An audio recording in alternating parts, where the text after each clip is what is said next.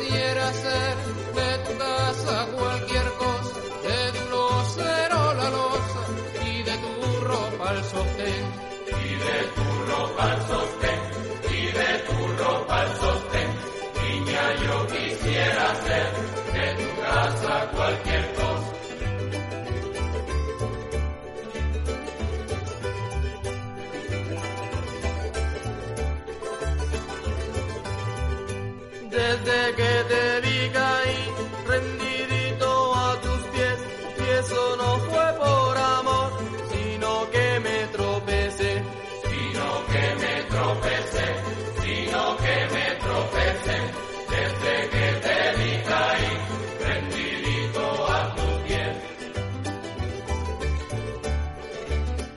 La artesanía es quizá una de las manifestaciones donde de manera más genuina se revela la identidad de un pueblo, su capacidad creativa, su forma de entender el mundo, utilizándolo y adaptándolo. Cobra cuerpo unos utensilios lúdicos y prácticos de los que se valen casi todos los actos de su vida cotidiana. Las elementales formas que contienen el agua, los tejidos de que se cubre, los trillos que surcan la tierra, etc., han salido de unas manos que aman su oficio y lo practican con honradez y capacidad, revelando en él el profundo ancestro de una raza apegada a forma cuya sencillez y belleza corren parejas a su utilidad. La artesanía canaria, más rica y variada de lo que usualmente se cree, adquiere en este espacio toda su dimensión creadora.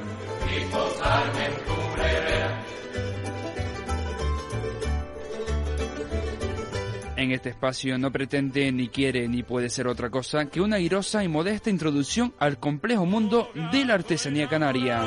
que anda en el mes de enero, le anda goliendo el trasero a la gata. En este día de hoy vamos a hablar de la alfarería.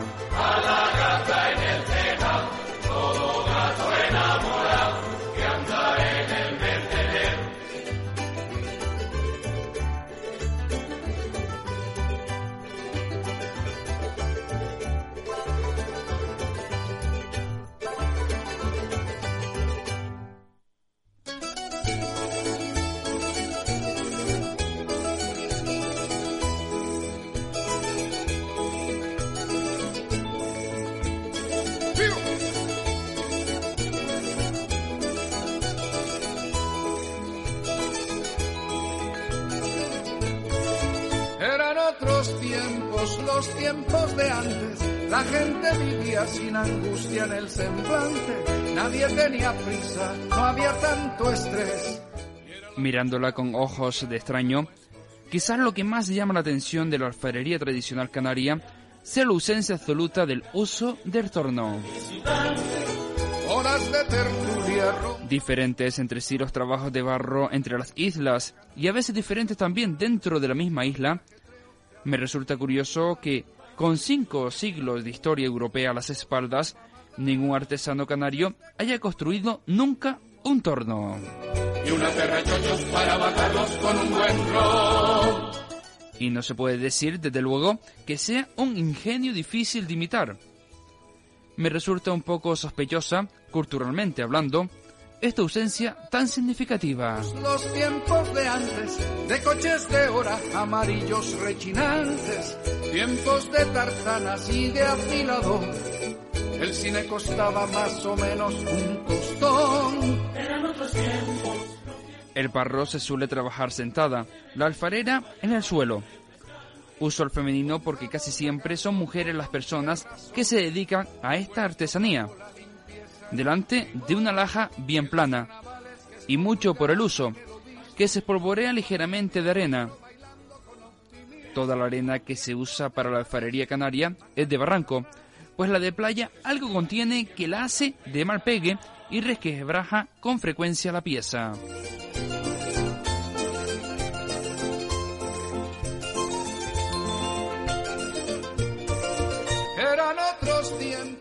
Coge la alfarera una pella de barro y la va trabajando desde el fondo hasta lo harto de la pieza.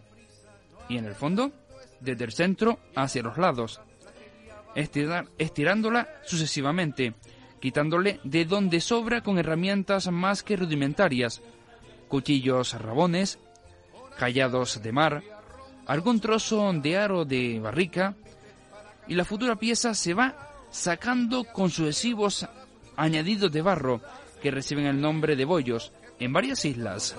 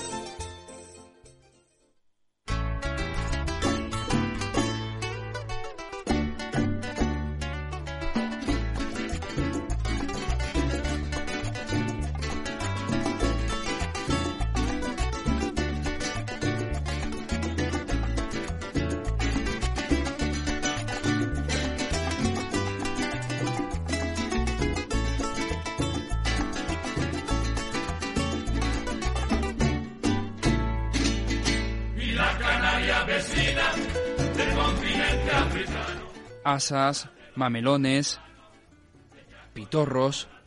Pueden colocarse en la vasija, levantarla o después de recortarla. En Gran Canaria se colocan cuando la vasija se levanta, pues quedan mejor unidos y no molesta las labores de recortado o desembaratado, ya que suele ser mínima.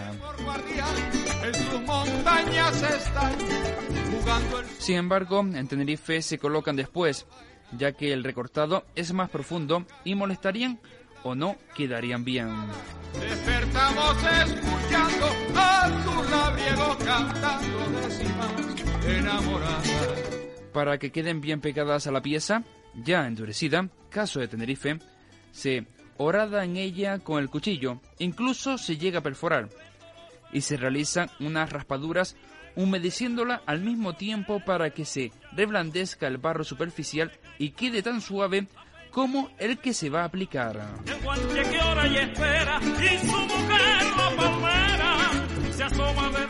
Para colocar el nuevo barro, primero se pone un poco, presionándolo y sobándolo bien hasta que agarre y después el apéndice, procurando que agarre desde dentro hacia afuera.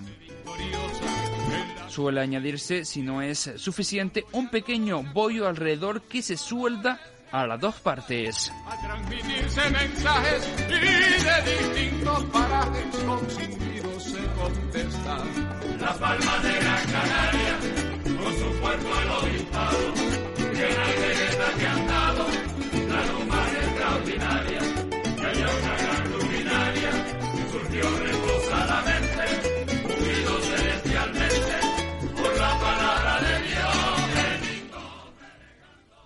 La cerámica prehispánica y la cerámica, mejor comentado, popular canaria posterior coinciden en varios puntos, siendo uno de los más importantes la aplicación del almagre, que cumple a la vez una estética finalidad decorativa y a la vez actúa como un verdadero y moderno barniz que impermeabiliza la pieza.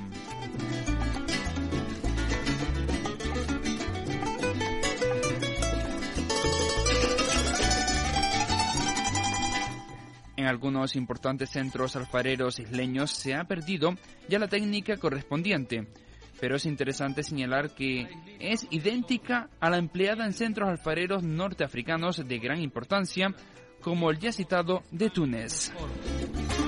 Esta tierra sin tesoro, de sus hermanas mayores da grano, y flores, no podrán mis palabras pintar del puerto de cabra sus atrayentes colores. Lanzarote es otro emporio, orgullo de Islas Canarias, y yo celebro en mis áreas su avance porque es notorio, su vistoso territorio es el más septentrional, y su belleza es rival de La Palma y Tenerife con la ciudad de Recife que es su linda capital tiene a Malverde, que es una villa de ensueño, tierra de bravos y la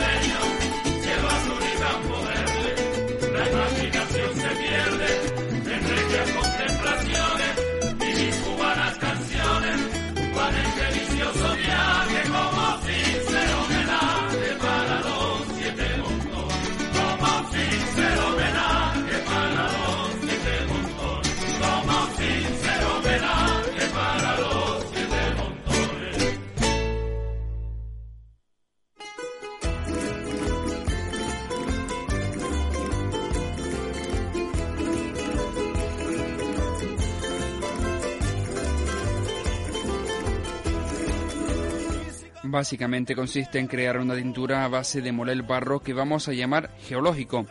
Vetas de barro contenidas entre coladas volcánicas que se convirtieron en gigantescos hornos. Estas vetas cerámicas naturales, esas típicas venas rojas contenidas entre lavas y basaltos, son buscadas por los alfareros, arrancadas las piedras y desmenuzadas posteriormente en molinos de mano como lo de Gofio.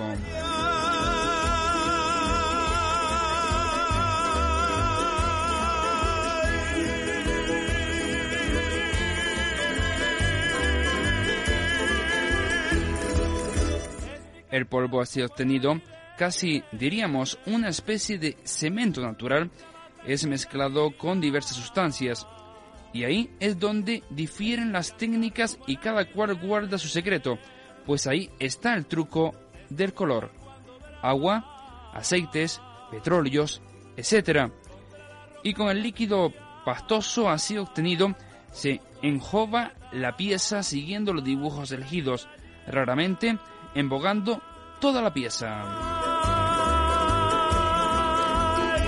Y se secan las piezas al aire. Llegados aquí, conviene aclarar que no es absolutamente exacto que la alfarería indígena no conociera el guisado de las piezas en horno. Es inexacto. No tenían hornos, eso es verdad, pero sí tenían cuevas, verdaderos hornos naturales, y la arqueología ha demostrado, al menos para la isla de La Palma, en concreto, la utilización prehispánica de varias cuevas como hornos naturales para quemar o guisar las piezas de barro. Aún así, en varias islas es acostumbrado hasta hoy en día el uso de guisar las piezas en hogueras al aire libre, lo que produce esas típicas manchas negruzcas y ese color pardo rojizo de nuestra cerámica popular.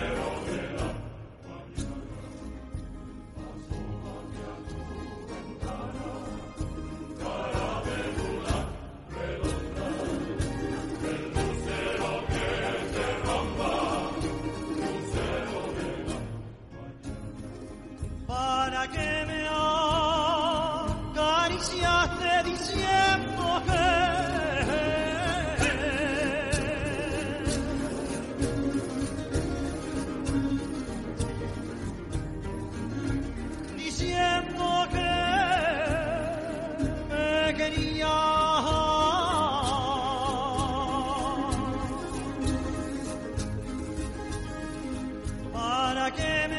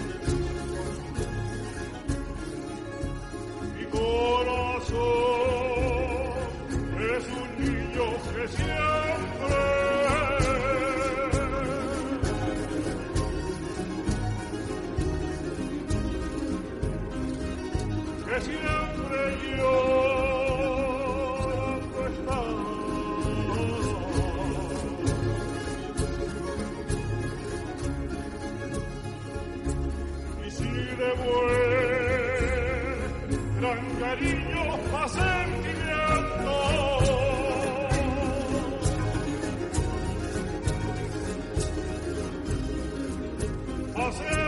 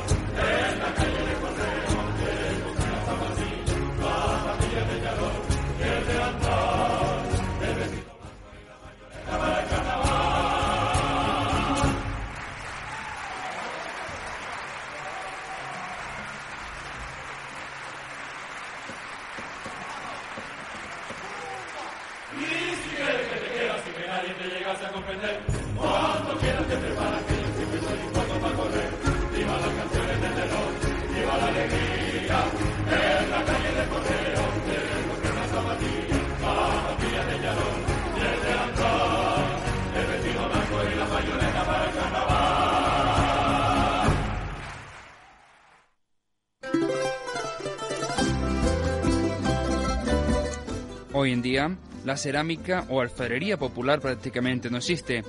Se hacen piezas, evidentemente iguales que las de hace años y siglos, pero no con el fin primario que tuvieron, ser usadas. Ahora se hacen para ser vendidas. Así de sencillo.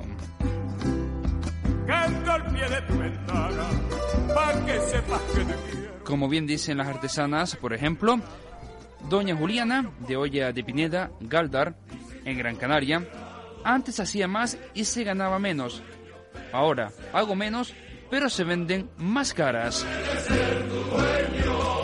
Ahí está, en pocas palabras, toda una filosofía de devenir histórico meridianamente explicable.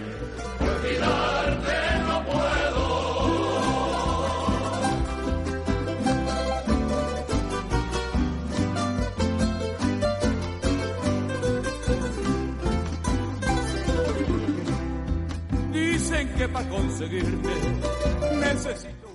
Descontando ejemplos magistrales, los jóvenes alfareros van por cambios radicales, incluso en la propia concepción de la pieza alfarera.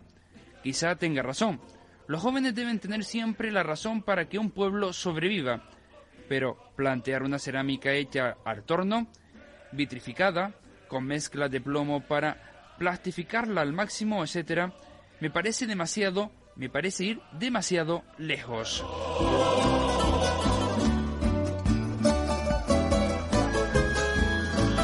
prefiero la resiedumbre de Ramón Divina de Mazo, La Palma, imitando sin extremis piezas arqueológicas, proporcionando un carísimo material de exposición para museos del mundo entero.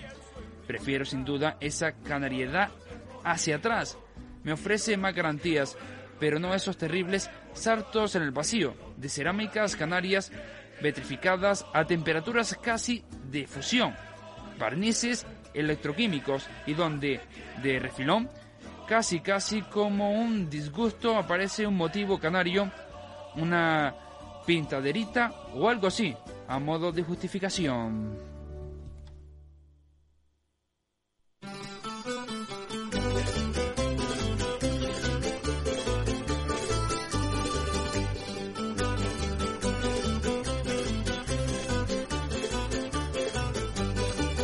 Ya me he visto como lo hacía mi abuelo, con apalgadas, el chaleco y el sombrero. Aquellos bueyes que tiran de las carrozas, engalanadas con sus típicas hermosas. La romería va, hacia mi pueblo va, la romería va, por las calles va, la romería va. Sobre la terminología empleada, dada la confusión que existe en el empleo de términos como cerámica, alfarería, losa, etc., intentaremos aclarar la elección y empleo que de ellos hacemos en este espacio. Por los caminos ya no se ven. En cuanto a su etimología, tenemos que cerámica procede del griego queramos y alfarería del árabe alfar, términos ambos que significan barro. Hacia mi pueblo va, la romería va, por la calle va, la romería va, hacia mi pueblo la romería va, por la calle va. Actualmente, en el uso normal los términos se diferencian bien porque alfarería se refiere a los productos sin esmartar y cerámica a los esmartados, bien porque este sea más amplio abarcando toda la producción de materiales procedentes del barro y el primero solo abarque la producción de vasijas para uso doméstico.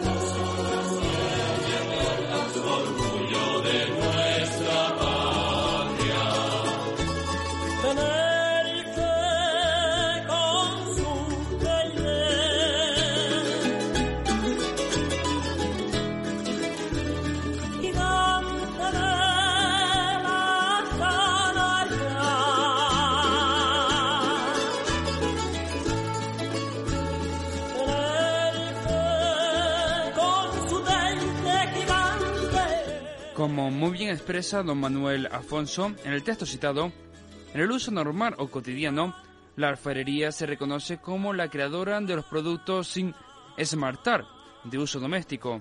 De hecho, en los primeros tiempos de europeización, lo que hoy denominamos como alfareros son llamados olleros y loseros. Esto es, productores de ollas y losa. con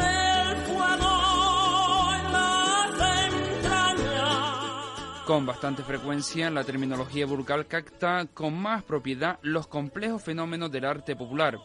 Sin embargo, entre los propios artesanos, la terminología de su oficio es varía y confusa, habiendo quien la denomina alfarería, aquí en cerámica, quedando incluso hoy día alguna pervivencia gratificante. Algunas artesanas irreductibles dicen que ellas son olleras.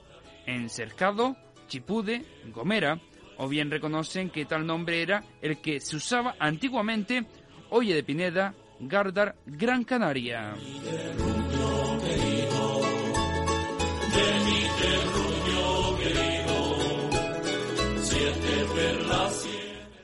Por otra parte, justo es reconocerlo, por lo molesto que pueda ser. El término cerámica es moderno en Canarias en cuanto a su uso para designar al trabajo de fabricar vasijas de barro de variado uso, no habiendo encontrado por mi parte ningún ejemplo popular de dicho voz anterior a los años 70 de este siglo. En la cuestión, pues, de la denominación de esta artesanía estoy una vez más a favor de la tradición, considerando incorrecto el uso de la voz cerámica o cuando menos moderno.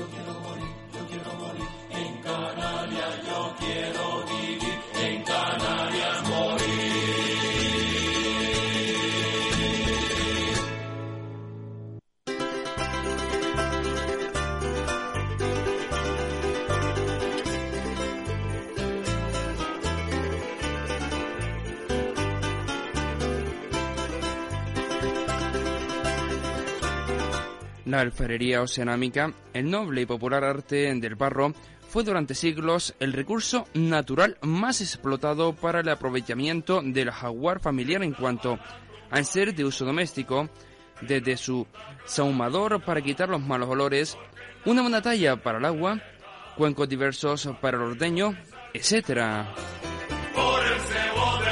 Decir, por otra parte, que cada isla produce un barro distinto es, eh, por lo obvio, casi como no decir nada. Si es que, en cambio, importante destacar que la alfarería ha pasado de ser una artesanía absolutamente popular a casi un mito y con un coleccionismo que alcanza precios a veces realmente prohibitivos. Podemos pues afirmar que en estos momentos la alfarería canaria ha perdido muchos de los rasgos que tradicionalmente la hacían popular, pasando más al campo de folclore.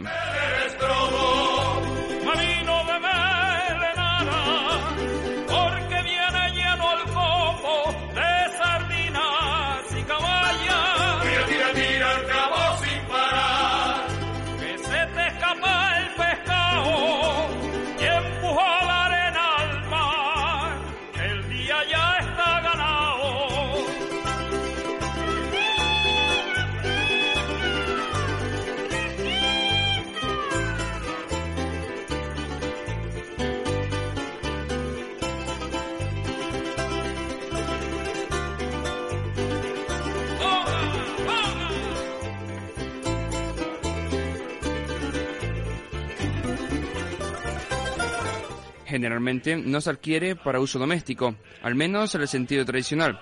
Tampoco lo adquiere el pueblo, ni su precio es asequible a este. Y todo esto es verdad, son opiniones muy acertadas. Hoy las piezas de barro ya no se usan para lo que originariamente se concibieron, sino que tienen como uso doméstico principal el decorativo, sin que esto sea malo o bueno en sí mismo.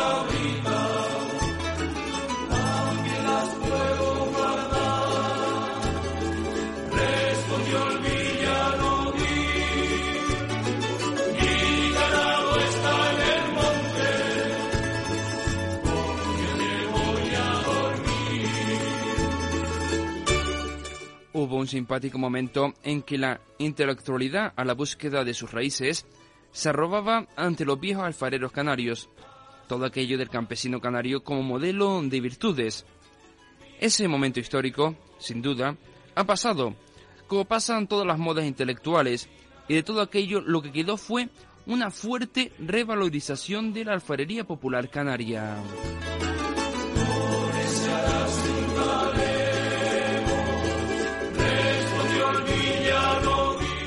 Quedaron más anclados en el pasado aquellos centros alfareros que ya disponían desde siempre de sus propios canales de distribución y ventas, lo que por suerte le pasó a doña Juliana Suárez Vega, la última, alfarera de Olla de Pineda, Galdar, Gran Canaria. O algunas otras artesanas, como por ejemplo la señora de Mojón, Lanzarote. La anciana alfarera produce una especie de muñecos con los órganos sexuales sobredimensionados, llamados el novio y la novia, que era costumbre popular regalarle a las parejas prometidas en rememoración evidente de otras culturas ancestrales nunca muertas por más que siempre negadas.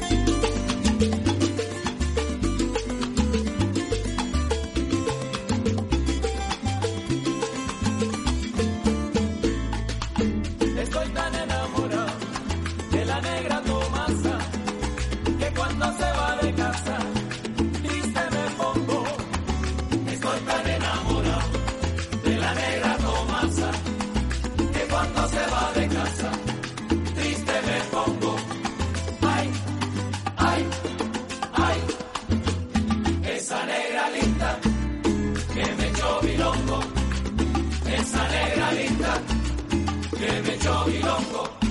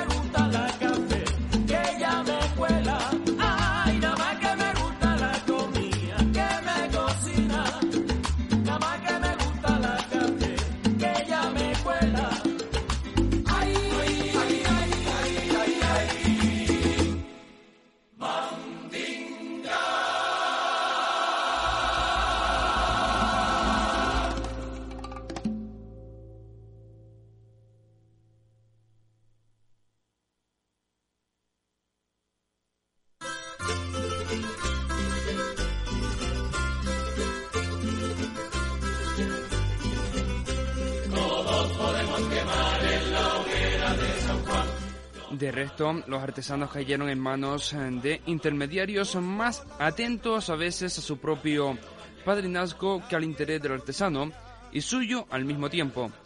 Valorar las piezas a su justo precio y a partir de ahí someterlas a las leyes comerciales de la sociedad que nos ha tocado vivir. Porque hay quien cree que la alfarería ya no es tal, sino los campesinos la usan a diario, o si las piezas se usan para decorar en vez de para sus verdaderos usos, o que tal artesanía está ya estropeada, porque dice que tal pieza es más cara porque ya solo la hace por encargo. A mí me parece muy saludable que la gente artesana intenta hacer valer su producto.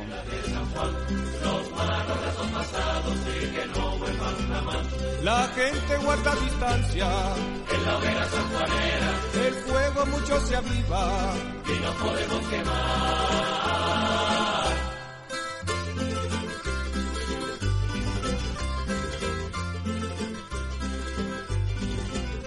Todos podemos quemar en la hoguera de San Juan. Los malos ratos pasados y que no vuelvan jamás. La gente está preparada.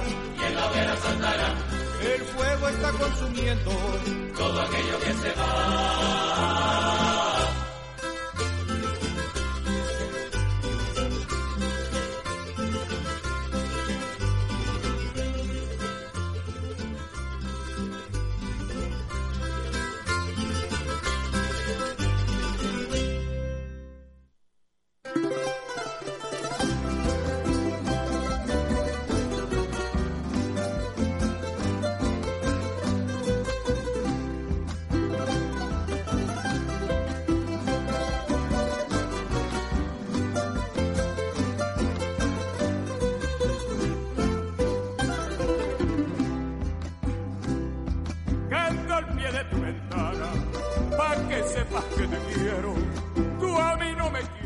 La tradicional ha sido un campo donde en los últimos años se han lanzado como aves carroñeras muchísima gente, contándose con los dedos de las manos, casi de una sola mano, las personas que se han acercado con el debido respeto y con claridad de intereses a los centros tradicionales de alfarería isleña. Chipude, Gomera, Olla de Pineda y La Atalaya en Santa Brígida, Gran Canaria, La Victoria, Tenerife y así otros centros alfareros de interés por todo el archipiélago.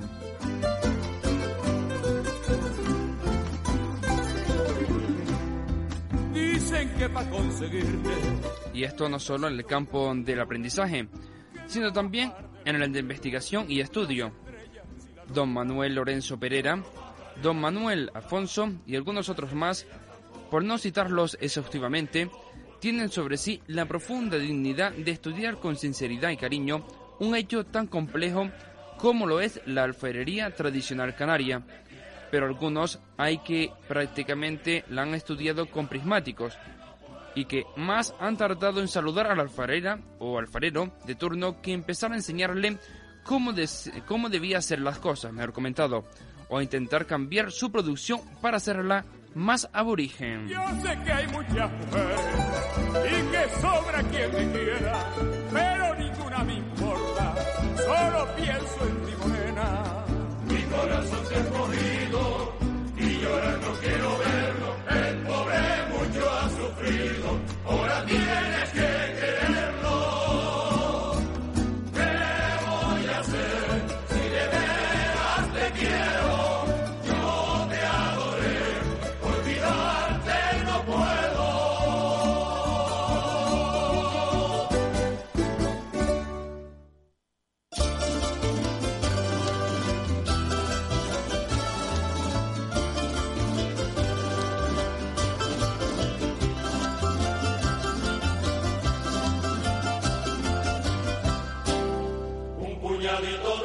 nuestras prospecciones no hemos encontrado restos de hornos ni de construcciones que puedan ser interpretadas como tales.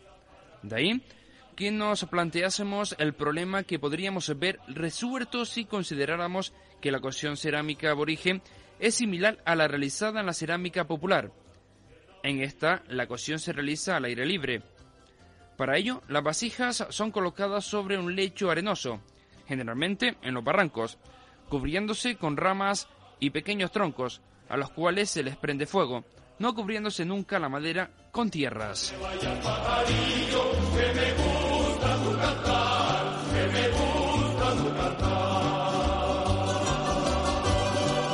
Esta técnica podría haber sido utilizada por los aborígenes. Sin embargo, no podemos aceptarla sin plantearnos ciertas reservas, debidas a que la cerámica con esta técnica adopta un color rojizo más o menos irregular, y la cerámica palmera aborigen presenta un color negruzco.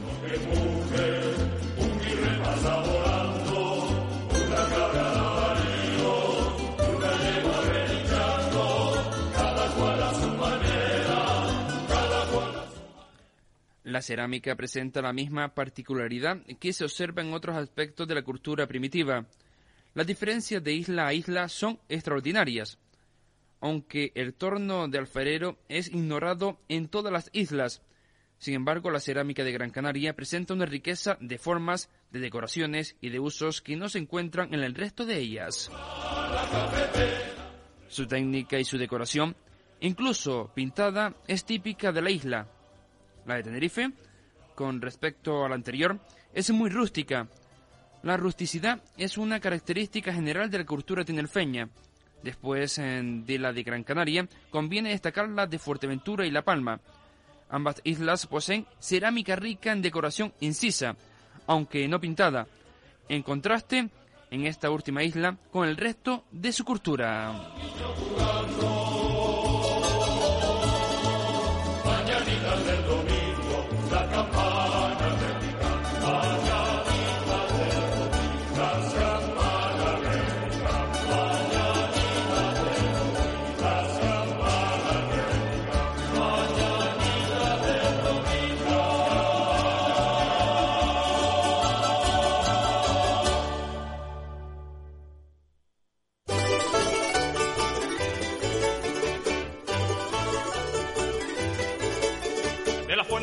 La guagua sale completa y con destino a Zafira dejamos atrás Vegueta. Seguimos la carretera por el monte Lentical, Santa Brígida Florera hasta el verde Madroña. Santa Brígida Florera hasta el verde Madroña.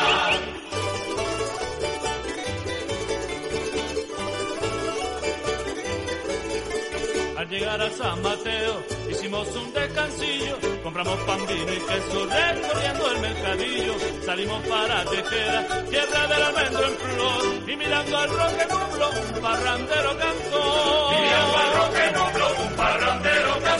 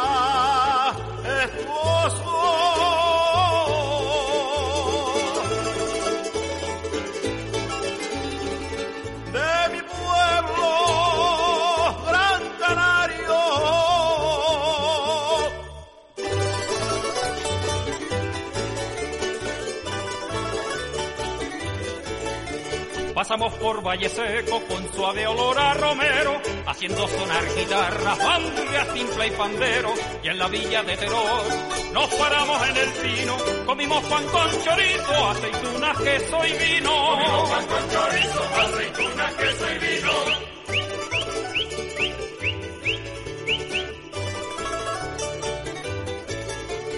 está camino abajo, Arucano de pasar, y en la plaza de Cardones ya todos quieren cantar. Entramos por el rincón, formando una candadera, y se terminó la gira con un baño en la cantera. Y se terminó la gira con un baño en la cantera, y se terminó la gira con un baño en la cantera, y se terminó la gira